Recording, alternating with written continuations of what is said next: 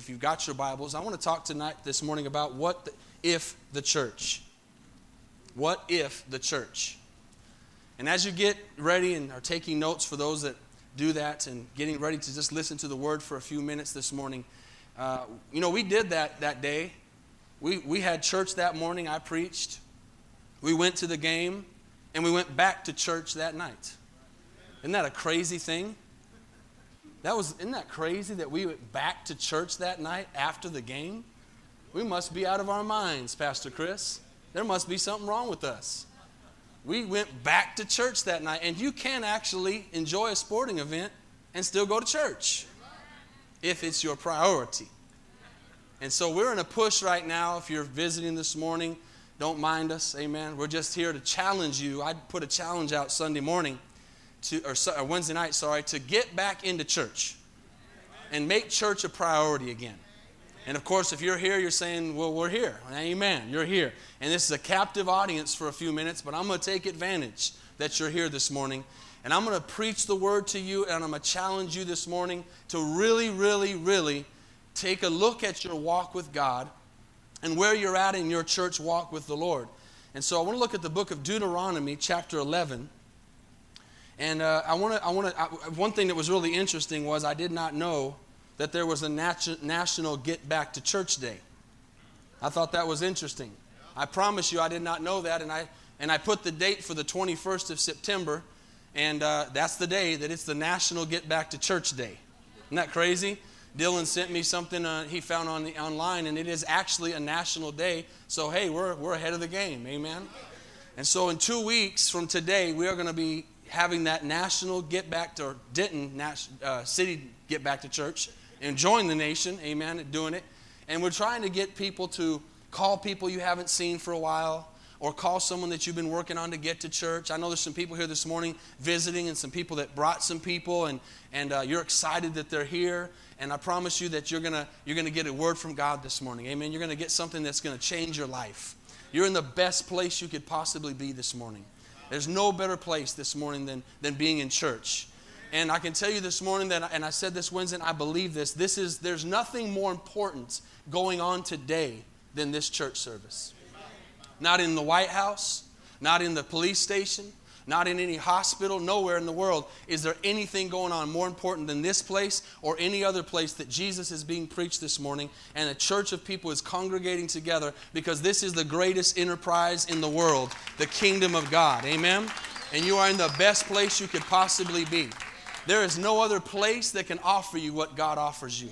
There's no other place you can get what you can get from God this morning. And there's no other place that'll give it to you for free.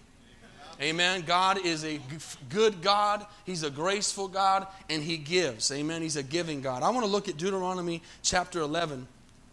And one of the reasons that we don't, as you're getting there, come to church sometimes is we don't obviously understand the importance of the church.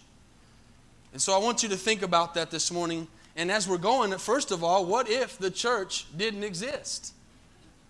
Let's just start there. I'm going to give you some what ifs, but what if the church did not exist? Some people don't understand the importance of it, and some of you this morning might not have gotten saved in a church. You might have gotten saved at an outreach. You might have gotten saved in a one on one conversation with somebody telling you about the Lord, like Dwayne was sharing at work, and somebody prayed with you, or you might have uh, heard something on the radio or whatever. But you know, most likely there's a tie to your salvation and church. The church that exists today is the church that God established back in the book of Acts. Amen. And it's that we would come together as a body. You know, sometimes we have excuses. How many know excuses are, are a dime a dozen? And you can think of a lot of reasons to not go to church. You can think of a lot of reasons to stay home. And, and, and we do that for a lot of things. But I think, as a believer in Jesus Christ and as a child of God, I believe church should be the absolute most important thing in our lives. And, and so you might say, no, God's first. Well, of course He is God's first. But how do you show God He's first? You know, I'm, i want to relate this to some things this morning. If I, if I thought to myself that I loved my wife, but we never met together and talked about it, or I never gave her flowers, or I never told her, it would just be a thought floating out there in the air. There's a way that I show my wife I love her. I can give her a hug, I can give her a kiss, I can leave her a note, I can give her flowers. There's something I do to show my wife I love her. And so, how can we expect to say, well, God knows I love him if we never come to his house? Come on. There's something that God established about the local church that it would be a place that we could gather together. And so some people say, well, you know what? The, the, the chairs are just too hard in that church, or sometimes they're just too soft, right? Here's some excuses. I'm just not getting fed. That's always a funny one.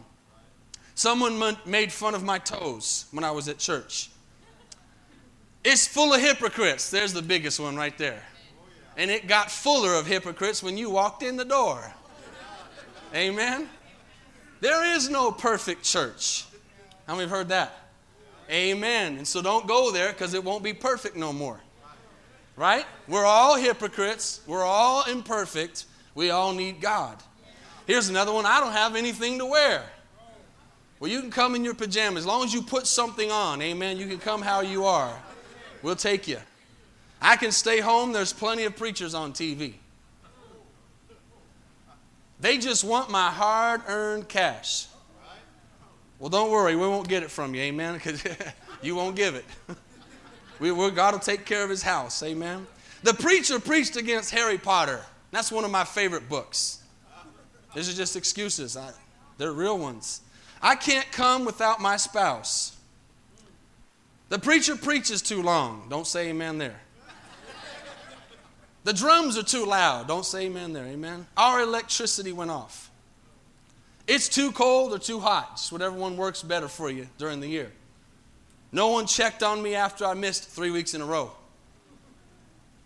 Someone I don't like goes there. Uh oh. And they're thinking the same thing about you. Amen. The preacher yells too much. There's too many old people. Now, here, that, that, that particular one don't work too good in this church. Amen? We don't have too many old people. Even our old people are young. My alarm didn't go off. I didn't. I need to mow the lawn. Preacher treat, preached right after me. Some church did something wrong to me 15 years ago. There's a whole bunch of them. Okay, I'm not going to take any more time. But how many know there's a lot of excuses why we don't come to church? But I want to look at Deuteronomy 11. If you look at it with me, verse 1. And I want to read several verses here. Does anybody still believe that God's word is alive? It's not dead this morning. Amen. And even the Old Testament. Some people think, oh, we're in the New Testament church and we don't need the Old Testament. Yes, we do. Yes, we do. Deuteronomy 11 has left something for us this morning as a family.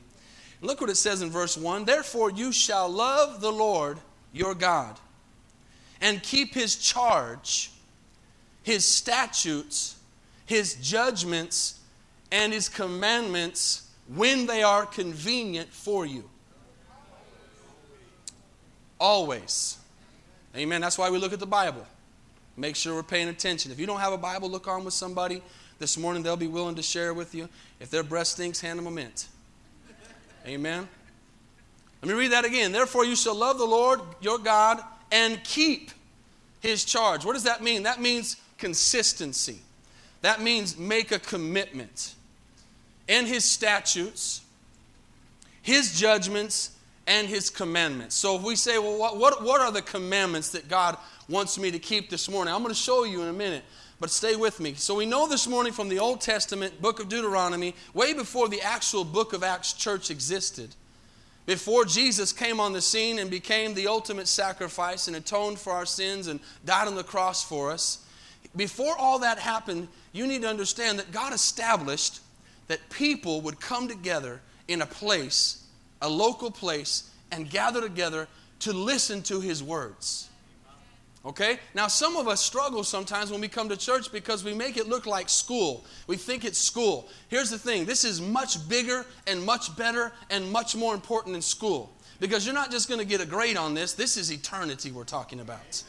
This is something that will save you from a whole lot of grief.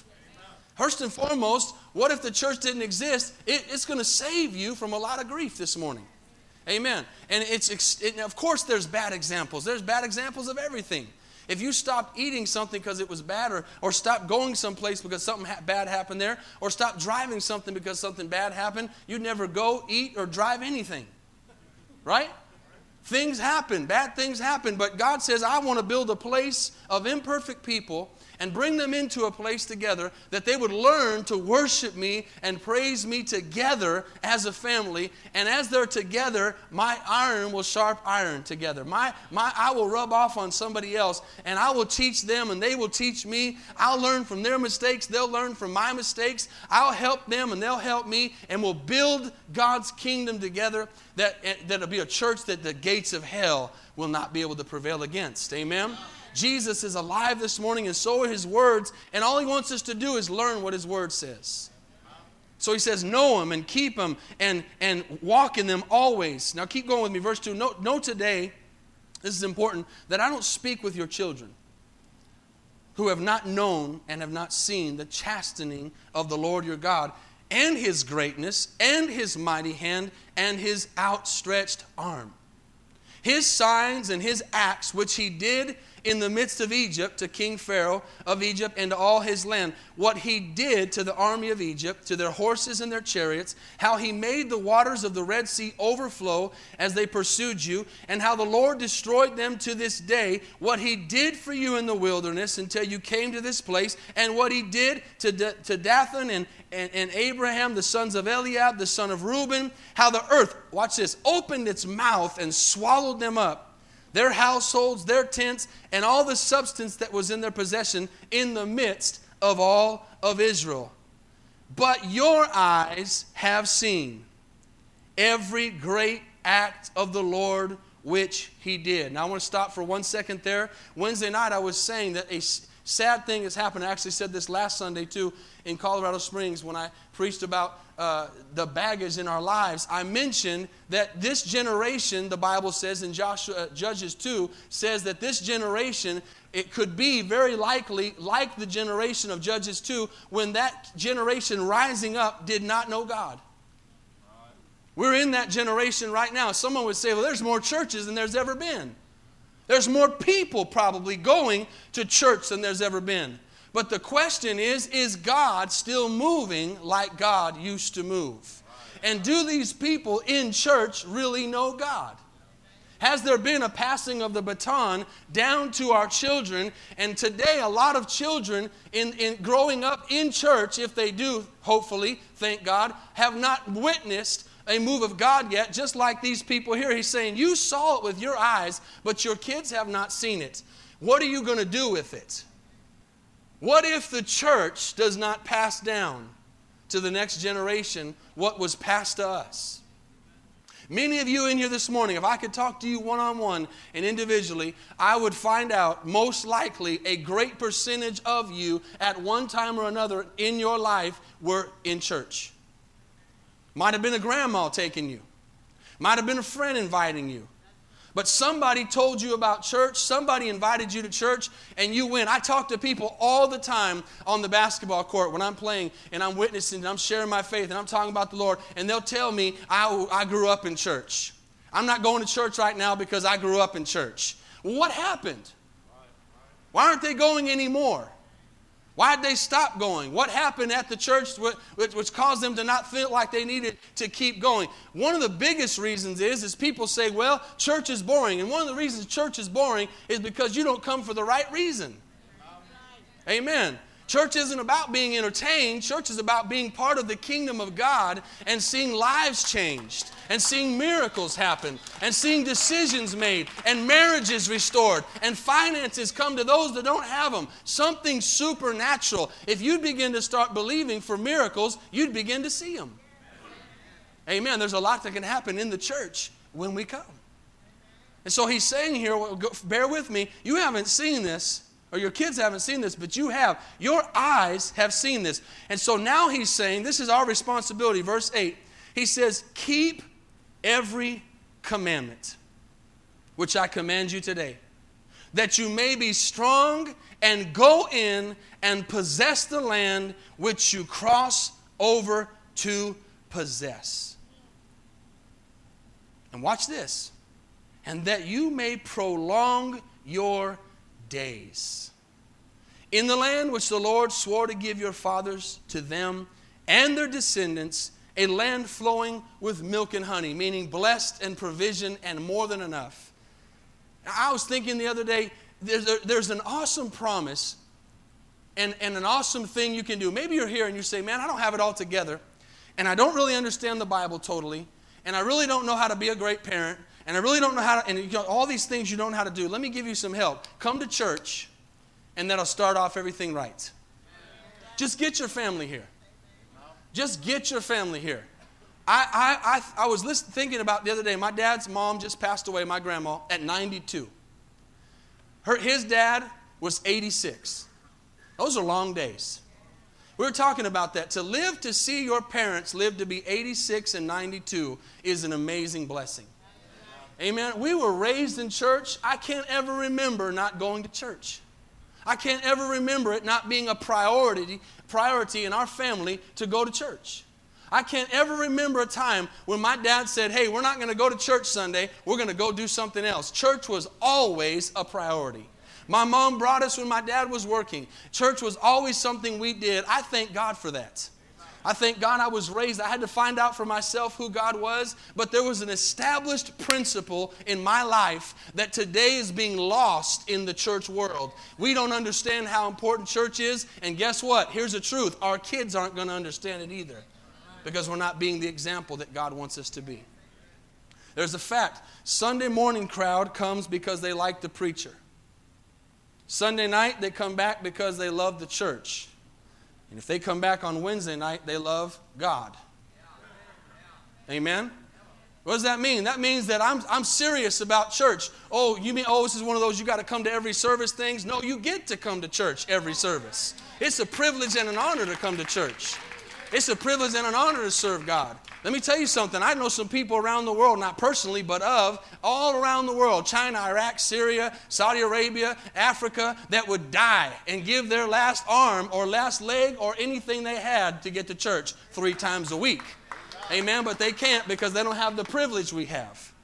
Amen. Love church, love God, love the things of God, want to be around His people, and your days will be long. That's a good enough promise to go home on right there. Let's go down to verse 13. I'm going to push through this for a second. It shall be that if you can earnestly obey my commandments, which I command you today, watch this, to love the Lord your God and serve him with all your heart and with all your soul. How many know when God asks us something, he has a promise connected to it? Right?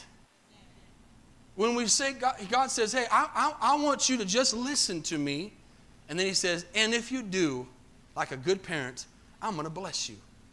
So he says, if you'll obey my commands and listen to what I say and guard them with your heart, he says, verse, verse 14, I'll give you rain for your land in its season. The early rain and the latter rain, that you may gather in your grain, new wine, new oil, and I will send grass in your fields for your livestock, that you may eat and be filled. Not many of us are farmers in here this morning. So he means I'll fill your bank. I'll give you food in your fridge. I'll give you this gas in your car. I'll give you a job that'll provide for your family. I'll meet all your needs. I'll take care of what you need. I'll do what you need in your life if you'll just put me first. If I'll be a first fruits God, if you put me first, I will take care of everything else in your life. God wants to meet your needs.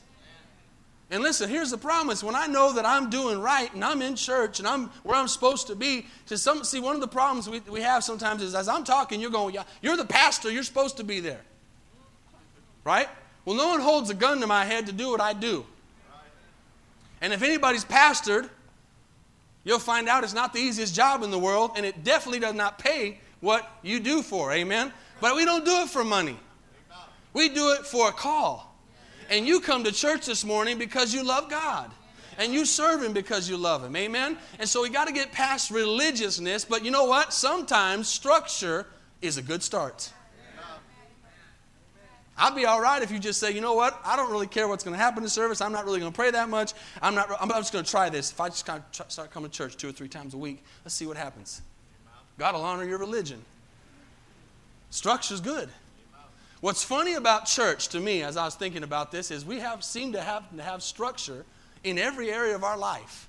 But when it comes to church, it's just however it comes. Has anybody else noticed that? You can't just wake up one morning and say, I don't feel like going to work today. I got better things to do. You can't just wake up one morning and say, Well, I just don't feel like eating today. I'm not going to eat. You can do that for a couple days. Oh, y'all got quiet. Right?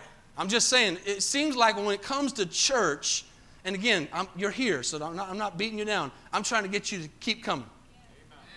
And keep coming, and keep coming, and keep coming, and make it a lifestyle to be in church. I can tell you right now, my daughters are both here. I'm super proud of my daughters. They're a blessing. They're beautiful. They're gorgeous. They're amazing. They love God and they come to church because they want to. I don't make them come to church. I don't make them play the piano. I don't make them do anything. You know why? Because they've watched us love serving God. They've watched us love serving God. We don't complain about it. We don't, we don't, we don't whine about it. We, we love, love and serve God. And it's never been an option in our house to come or not come to church. Now, you just said, well, you don't make them. Well, I haven't had to. But I would if I did. Because if you're in my house, you're going to church. You come to visit my house, you're going to church. You show up at 4 o'clock on a Sunday afternoon and want to drink coffee, we'll drink it after, we're going to church. You come stay in my house, you come to church. And most of you know the story of my brother in law. That's how he got saved. He had to come to church. He was an atheist, an agnostic, didn't believe in anything. But he came to church for three weeks in a row. There's a testimony right there. Got saved the last Wednesday before he left. Now he's on fire for God. Because you're going to come to church if you're staying in my house. You can come stay for free, but you're going to church. I'm going to tell you, my daughters could probably count on one hand how many times they've missed church in their entire lives. And it would be for sickness. Y'all follow me? It's a lifestyle. And God has blessed us because we've kept God's commandments and because church has been important. What if the church didn't exist? This morning, what if persecution grew so strong in the United States that we couldn't come anymore? You would take, we, would t- we take for granted the opportunity to be here this morning. We take for granted the opportunity to be able to be in God's house this morning. So I thought about this this morning. I've got some other verses here I might read in a minute. When was the last time you heard the Ten Commandments? I mean, no, that's just not talked about too much anymore. Matter of fact, they're trying to get it out of every government institution and every school in the United States, and that was what our nation was founded on. See, when you talk about getting back to church, to me, it's, it's, it, it goes along with the saying of let's get back to the basics. Let's get back to what works. We're not, whatever we're doing in the church world today is not working. And again, some will say, yeah, it is. There's 50,000 people this morning at some church in this country. There's 30,000 in another. There's 10,000 in another. There's 500 in another. The church is it's working. Well, how come the world's not saved then? How come the church how come the church isn't doing what the church has called it to do? Because we're not doing what God said in his word. We're established as a place, but we're not really being the church. Amen. How many want to be that church this morning? Think about the 10 commandments for a second. Let me just read a few of them, just in case you don't know them. How many know the Ten Commandments? I'm not going to put you on blast. I guarantee you there's some people, and it's not to make you feel bad, don't even know what the Ten Commandments are. I guarantee you, well, I can't even say that. I hope you've heard of them. But we live in a generation that is being, everything of God is just being squished out and pushed out. One of them says, No other gods before me. Y'all give me a couple minutes here? You're here, you might as well get something out of it, right? All right. Can I get personal with you for a minute? You know what a God is? It's not Baal or some other name, it's anything. Say anything. Anything that is number one in your life before God. God says, I don't want any other gods. I'm a jealous God. So that means if church and his house is not a priority in my life, I might have a God issue. Number two, don't make any graven images. We don't have any crosses or, or statues or pictures in here because we're not here to worship an image. We're here to worship God in spirit and in truth. We'll just close our eyes and worship the Lord. Amen. Don't make any graven images. Number three, don't take the Lord's name in vain. Well, I haven't this week, someone might say. Number four, keep the Sabbath. That means the Lord's Day. That means honor it. I talked about this Wednesday night. Pastor Chris, back in the day, they'd be in church all day long. They didn't go home. It was church. It meant, it meant something. Back, and, here's the thing we're in a cluttered, fast microwave world now, so everything has changed. Back in the day, they got up, they got dressed, they, get, they ate their breakfast, they got in their carriage, they rode the horse to church, and they had church all day long. Sunday was a day for the Lord. Today, if we go to church, now I'm just talking in general, we smack dab, uh, push and, and prime and work in God for 45 minutes. That's why the mega church is so big. See, if you were at a mega church right now, you'd be home already. You'd be, it'd be over. Usher in, usher out. Come in, go out. Got my fix, got my shot, I'm out. That's not what God said in His Word. He said, keep the Sabbath holy. That means Sunday is important. That means the day of the Lord is important. That means on Sunday we go to church. And us crazy people come back at night. Because it's still daytime, it's still Sunday. Honor your father and mother.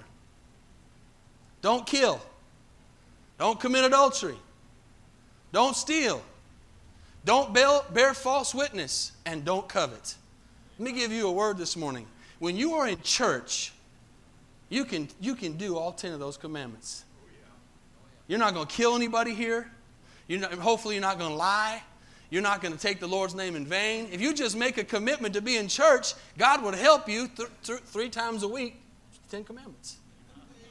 Amen. Think about it. If you're in the right place, you'll be doing the right thing. What are your priorities? What if the church, let me, let me, let me, let me just get down in your, in your bedroom for a second, all right? I want you to think about this. How many are still here? How many have checked out? Nobody's checked out yet? All right. This is the part where I really want you to pay attention, and I want you to say, Hit me. Amen. I like to be hit with the Word of God. I, give it to me. I want to hear it. Give it to me straight. Because I want to make it. I want to make heaven my home. I don't. I don't know about you. I don't want to slide safe into home. I want to go running in in a dash. There's about three of y'all that agree with me on that one. How many want to go running into heaven? Get a reward. You don't want to slide in safe and have St. Peter with the fire extinguishers on your behind. You made it. I mean, some of y'all be all right with that, but I'm not. I'm going to run in. Amen? Now, I want you to stop for a second and think about this quickly. What if the church loved like me? Think about it.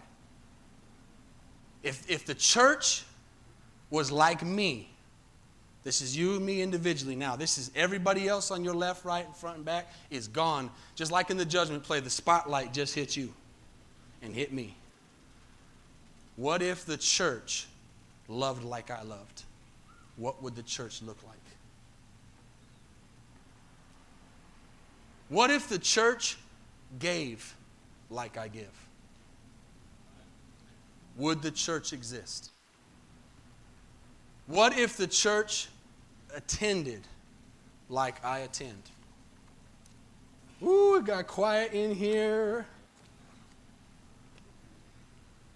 I'm not, I'm, I love you. I'm not trying to hurt you. I'm trying to help you. I want you to think about this. This is something that's real important.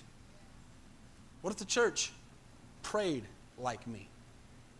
Would we be a praying church? Would we be a giving church? Would the church be full if the church came like I came? Assist, attended like I attended? What if the church praised and worshiped like I praised and worship? Would the Spirit of God fall? Would the Spirit of the Lord be in this place? What if the church read the Word of God like I read the Word of God? Would the church be full of God's Word or would the church be starving? Come on, this is some good stuff to think about. What if? What if the church served like I serve? Would the church be clean? Amen. Would the church look nice? Amen. I, again, these are things to think about. If something, watch this, I'm going to give you a truth. If something is important to you, you will find a way to make it happen. Oh, okay? If something is important to you, you will do everything in your availability and power to make it happen. If it's not important to you, you will find every way to make an excuse not to. I say that should never be the case serving God. One of the reasons that we don't take church serious sometimes is because I think we forget what God did for us. I think we don't remember how awesome God is if we sing that song I'll never know, I'll never know what it meant for you to feel my sin on your, on your, on your shoulder, to feel your pain on that cross. I'll never know. We, we get separated. We get busy in this world. We get, we get go, going so fast and so busy with this world that we lose track of what really, really matters. I'm going to give me just a couple more minutes to give you some thoughts here. Okay? I want, you, I, want, I want to really, really make you think this morning for a second. I want you to walk out of here thinking what if the church was like me? Would it be thriving? Would it be here? Would it exist? Amen?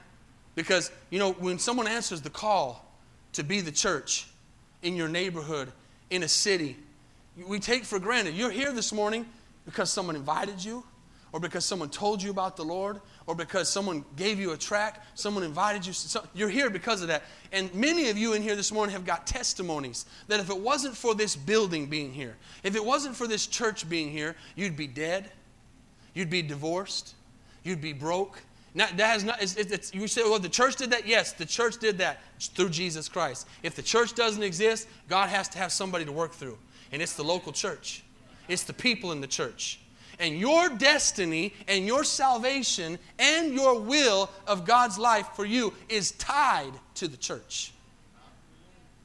Tied. Amen? There's a tie to the local assembly, the place that you came in and got saved.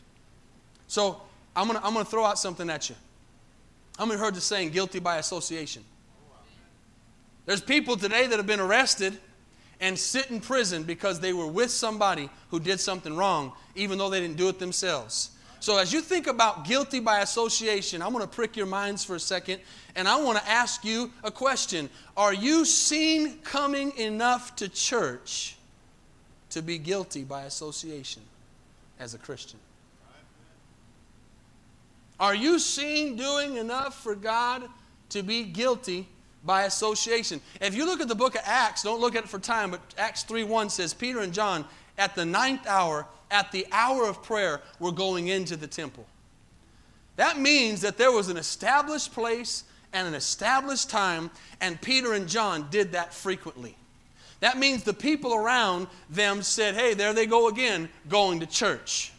There they go again, going to pray.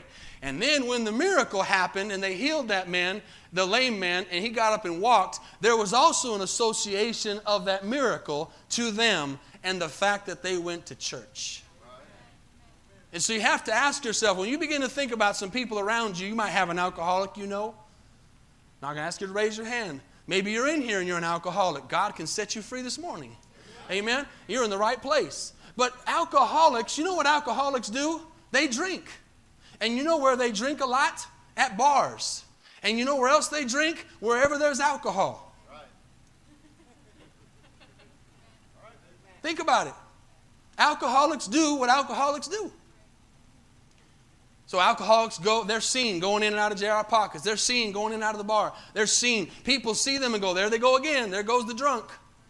There goes the alcoholic. They're known for the place they go and the things they do.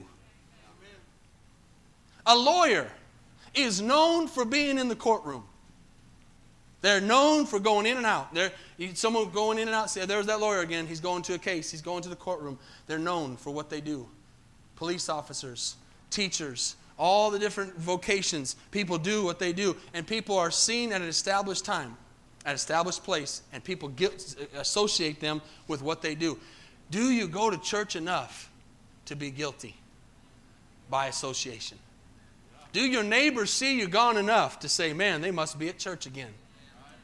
Wow, they're, they're, I see they're not there, they're not there, they're not there, they're gone. Do you know? Or, or would you run into a neighbor and have them say, You go to church? The day you invite them, they say, Oh, you go to church? I didn't know. I want my neighbors around me to know I go to church. And it's important to our family. Amen? You still here? Watch this. If you were as faithful and committed to church, watch this. If you were as faithful and committed to church as you were your marriage, what would your marriage look like? Oh. I'm not being mean, church. I'm trying to get you to think.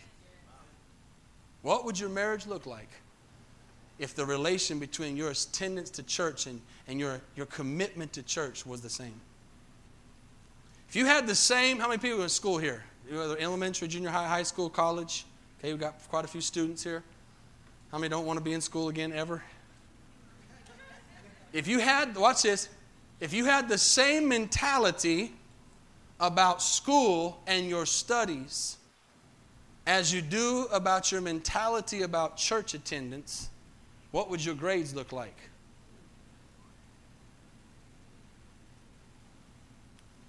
Last one. If you ate food and drank water with the same frequency you attend church, what would your body and your health look like? How many know these are some valid questions? Now, here's the thing as I close. Don't be surprised is if I'm talking this morning, you're lacking in one of these areas. Or don't be surprised if you're realizing, man, he's talking about me. Because God's talking about all of us. Even if you're here and you come to every service, the doors are open, and you come to every activity we have, you can still do better. When it comes to God, you can never do too much. You are never going to hear God say, Hey, stop working for me. Stop serving me. You're too busy for me. Go, go take a vacation from me. God's not going to do that. He, he wants you to be in His house, He wants you to be involved in the things of God. Amen? Now, if you feel that way, later on in your time, you can look at the book of Revelations 2 and 3. I don't want you to go there for now, for time. If you're taking notes, you can go read the church letter from John to the churches. And how many know that God didn't write anything in the Bible by accident? As he's writing these things, watch, as he's writing these things, he says in Revelations 2 and 3, he begins to talk to seven churches. Seven different churches. And it's an amazing thing when you begin to read those seven churches that out of seven churches, all real churches that existed with people, with buildings, just like today, functioning as a church, only two out of seven churches were in good standing with God. Two out of seven. Probably a really accurate number for today. Probably hasn't changed. Why? Because people don't change. Right. Amen. We're the same. Jesus is the same yesterday, today, and forever. And if we don't change, we're the same yesterday, today, and forever. How many want to change? Amen. Amen. How many want to do better? And give God His glory and His praise. Amen. And, and live a life worthy of the blood He shed on the cross for us. He says to the church of, of Ephesus, they've lost their first love. They had fallen away from their first love. They had backslidden and, and forgot what that was to be in love. Pergamos, the church of Pergamos, was a compromising church full of false doctrines. They'd allow any old thing to come in, and no one would say, No, that's not right. They just let it come in and they just believe it. The Thyatira, uh, Thyatira church was a corrupt church had a spirit of Jezebel, were sexually immoral, had all kinds of things going on. Sardis, the church of Sardis, was a dead church, the Bible says. There was, that means there was no spirit in it. How many are thankful when you come into church, there's a spirit here? That's God's presence, amen? And you can feel it. We don't go by feeling, but I sure do love to feel the presence of God. And the reason is because we're coming in with a heart that's pure and loving the Lord and we want to see God move. Amen? I, I know God's presence is in this place. The last one was the Laodicean church. They were the lukewarm church. They weren't neither hot nor cold. Good, good picture, probably, of today's churches right there that I just read. And isn't that a shame? That he's talking about the church. Why? Because unfortunately and fortunately, God chose us. Can you say amen? Fortunately and unfortunately, God chooses to use people. So you can think about this. Man, people go, man, I don't like my church. I don't like this. I don't like that. What are you doing about it? What are you doing to make your church the best church it is? It could be. Amen?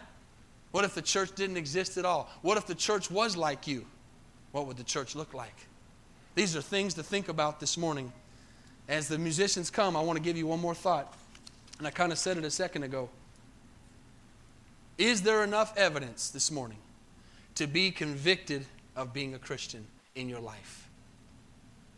Is there enough surrounding evidence? You know, as I thought about that alcoholic or a drug addict or anybody who has any kind of addiction, they do what they do as much as they can, when they can, and how they can, and where they can, at any cost they can. That's the kind of spirit we should have as believers. We should be doing God's business at any cost, at any time, anywhere, and in any way we can, because He's such a good God. I want you to think about this this morning. What if the church didn't exist? What if the church was a, a representative of me? Maybe there's some things I need to change. Maybe I need to work on my prayer life so the church would be a praying church. Maybe I need to work on my commitment so that the church would be a committed church. Because the church around you right now, the person sitting on your left and on your right, they need you. They need you to be at church. They need to see you. We don't want to see you this morning and not see you again for a month. We don't want to see you this morning and not ever see you again.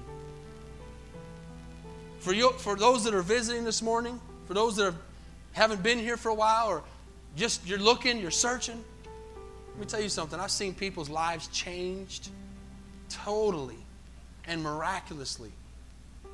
God can change your life this morning. As we sang in that worship song, nothing is impossible for God. Jesus already paid the price for your sins. Jesus already died and shed his blood for your healing this morning. He already shed his blood for your marriage this morning. But maybe in your life you're saying, Why aren't things working out right? Maybe God is saying, Maybe your commitment to me is a reflection of your marriage, of your job, of the way you live your life. Maybe God says, if you get back to the statutes, the commandments, and the judgments that I gave you, which was to be in the house of the Lord and lay them on your heart and, and tie them up inside of your life. And it, it even says there in Deuteronomy, and put them on like the frontlets between your eyes. That means there was something they wore on their head that showed that they were Jewish. Don't be a Christian that walks out of here this morning and goes and takes your Christian mask off and puts it on the shelf till next time you come. Be who you are outside, who you are in here. Amen. Be who you are here at work. Be who you are at school. Don't be a different, don't be a chameleon and be like the people you get around at school. Why don't you be the person leading? Why don't you be the person making a difference? Why don't you be the person that says, I'm go- as for me and my house, we're going to church. We're going to serve the Lord. We're going to be in God's house. He's going to be a priority, He's going to be a commitment, and we're going to see God move in our lives this morning. Amen. Let's bow our heads this morning. Father, we thank you for your word. We thank you for these people here this morning. We thank you for your presence. And God, you know my heart this morning. I'm not condemning people, I'm challenging them as you've challenged me. Lord, I'm, I'm trying to be a vessel this morning to make these people understand, God, how important church is how important committing to the house is, how important it is to be in, in your house every time we have a chance, and to be, to be guilty of that association, God, in a good way, that I am a Christian, that I am a believer, that I am who they say I am, that I am who you say I am, Father. Lord, many of us here this morning don't know who we are because we don't truly know you. We're like the people in the book of Deuteronomy. The kids haven't seen. Has this generation seen a move of God? Will this generation see a move of God? I believe we will. But it's going to take you and me committing to the Lord and His house and His functions and His, and his deals and His services and His outreaches and everything that, do, that the church does to bring glory to the name of Jesus. As your heads are bowed and eyes are closed all over this place, I want you to know something this morning. If you don't get anything else out of this service, I want you to know that God loves you more than any human being could ever love you. And He will not fail you as people in your life have failed you. He's real. He's more real than that person sitting on your left or your right. And He wants to have a relationship with you this morning. How many all over this place, from front to back and side to side, would be honest with God this morning as heads are bowed and eyes are closed and nobody is looking around? This is between you and God. You'd say, Pastor, if I if I died today and breathed my last breath, I don't know where I would spend eternity. I want you to know this morning that the Bible says you can know. The Bible says you can be sure where you'll spend eternity. And I want you to know this morning as you're listening to the Holy Spirit speak to you through my voice that where we spend eternity is our option. Whether or not we spend eternity is not. We will live forever. The Bible says it. To be absent from the body is to be present from the Lord. Hebrews 9:27 says it's established unto man once to die and then comes judgment. How will you stand before God this morning? Who will be your lawyer this morning? As you stand guilty of, a, as, of being a sinner, as Romans 3:23 says, for all have sinned and come short of the glory of God. There's a death penalty over your life this morning because you're human. The wages of sin is death, the Bible says, but the gift of God is eternal life. Today you can be saved. Your name can be written in the Lamb's book of life. It doesn't matter what you've done, how far you've gone, how many sins you've committed. The Bible says, My grace is sufficient for you. And all over this place, from front to back and side to side, the Bible says, Now is your moment. Today is the day of salvation for your life.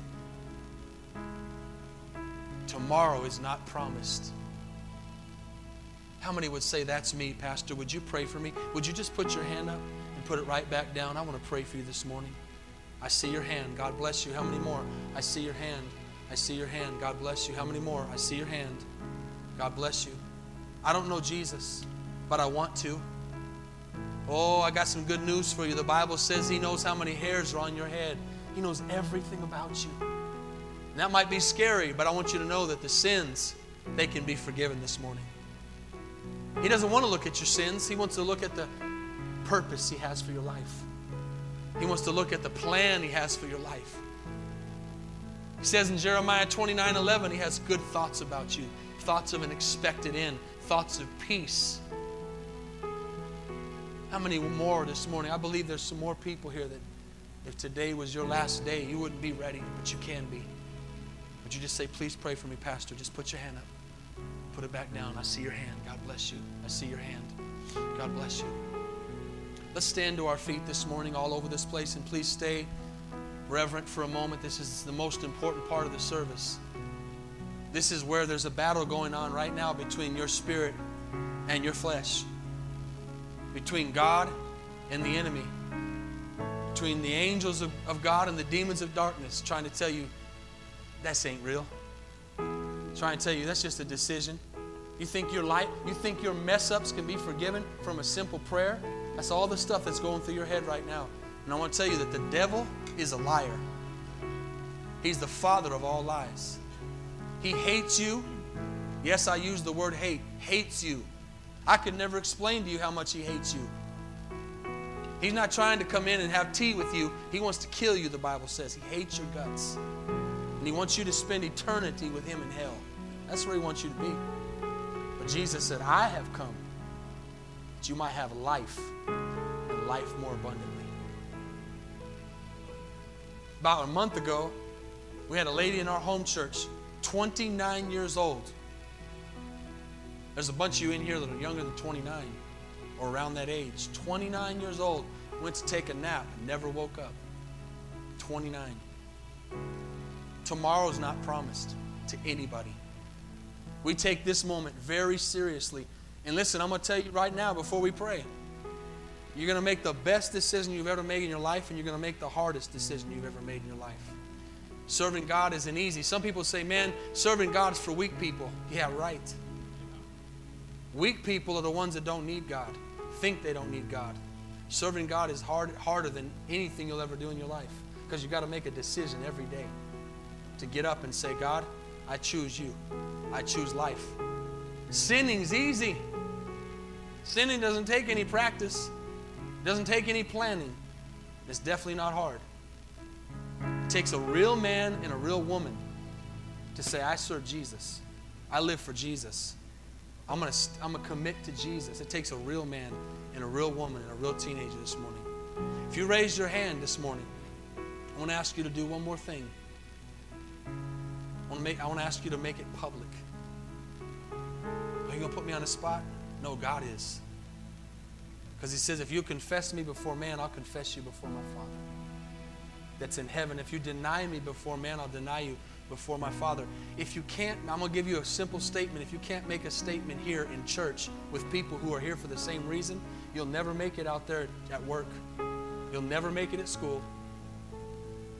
These are people who believe in you. These are people who are here for you. We're all on the same team.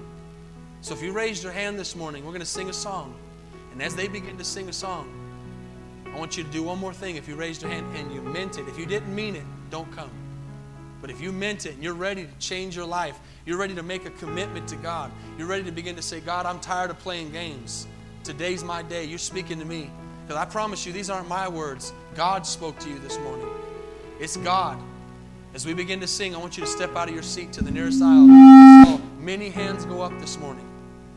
And as you begin to come, as you step out, I want, I, want, I want to pray for you this morning right here at this altar. Would you just come right now? Don't wait for somebody else. Don't wait for someone else to, to come out. Come yourself. Just step out right now, all over this place.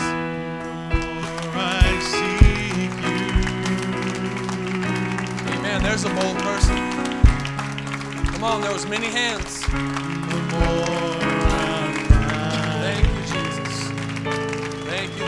Come on. Come on, you raise your hand. Don't, don't be ashamed. Come on now. Ask the person around you, did you raise your hand? I'll go with you. I'll go with you this morning. Come on. I'm going to wait just a few more seconds. Make a public confession this morning. Come on, church, let's pray for them this morning. Oh, we ask you to touch these hearts this morning. Come on, don't be ashamed. Many hands went up. Oh, I need you this morning, Lord. I need you this morning, God. Thank you, Lord. There's amen. Amen. Praise God. Thank you, Jesus. Thank you, Jesus. Thank you, Jesus. Miss Judy, would you stand behind her, please? Amen. I want everybody to feel like somebody's behind them supporting. Amen. There's another one. Amen. Praise God. Thank you, Lord. Thank you, Jesus.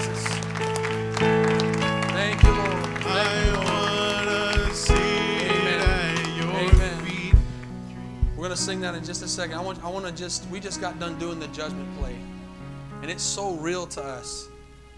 Because, it, you know, sometimes it can feel like church is just church. This here, God established church to be a picture of heaven without the imperfections. He wants us to have heaven on earth. When we come together like this and we worship and we praise God together, we're bringing all of our imperfections all of our carnality into a place and killing it together and lifting up holy hands to a living God. And I'm telling you right now, we clapped and we shouted and we got excited, and I hope you did. If you didn't get excited for someone to come into the Lord, you need to be up here. Because there's nothing more exciting in the world than people getting saved and giving their lives to Jesus. But the Bible says that right now, when you just came down and made that choice, that, it, that a, a party is going on in heaven. The angels are rejoicing. They're shouting. They're saying, Thank God. Thank you, Lord, that they came. Amen. And we're going to pray a prayer that seems very simple, but it's very real. Because Romans 10, the Bible says, If you confess Jesus Christ with your mouth and believe in your heart that God raised him from the dead, you'll be saved. This is not about you being a good enough person. It's about putting your faith in what Jesus did for our imperfect life. He paid the price. He came and did what priests couldn't do, what even the best people in the world could never do. They could never, ever live a right life. Even if you try your hardest, we fail. And He came and died for you this morning. And this morning we're going to say, Lord, I put my faith in what you did on the cross. And the Bible says, not me, the Bible says, your name will be written down in the Lamb's book of life. And everything you've ever done before this morning will be wiped away. Every sin, it'll be like looking at a, at a book that's blank. That ought to be enough to get you excited this morning. Doesn't matter if you're a murderer or a rapist. Doesn't matter if you're the worst person in the world. There's nothing you can do that Jesus can't forgive. That's the gospel.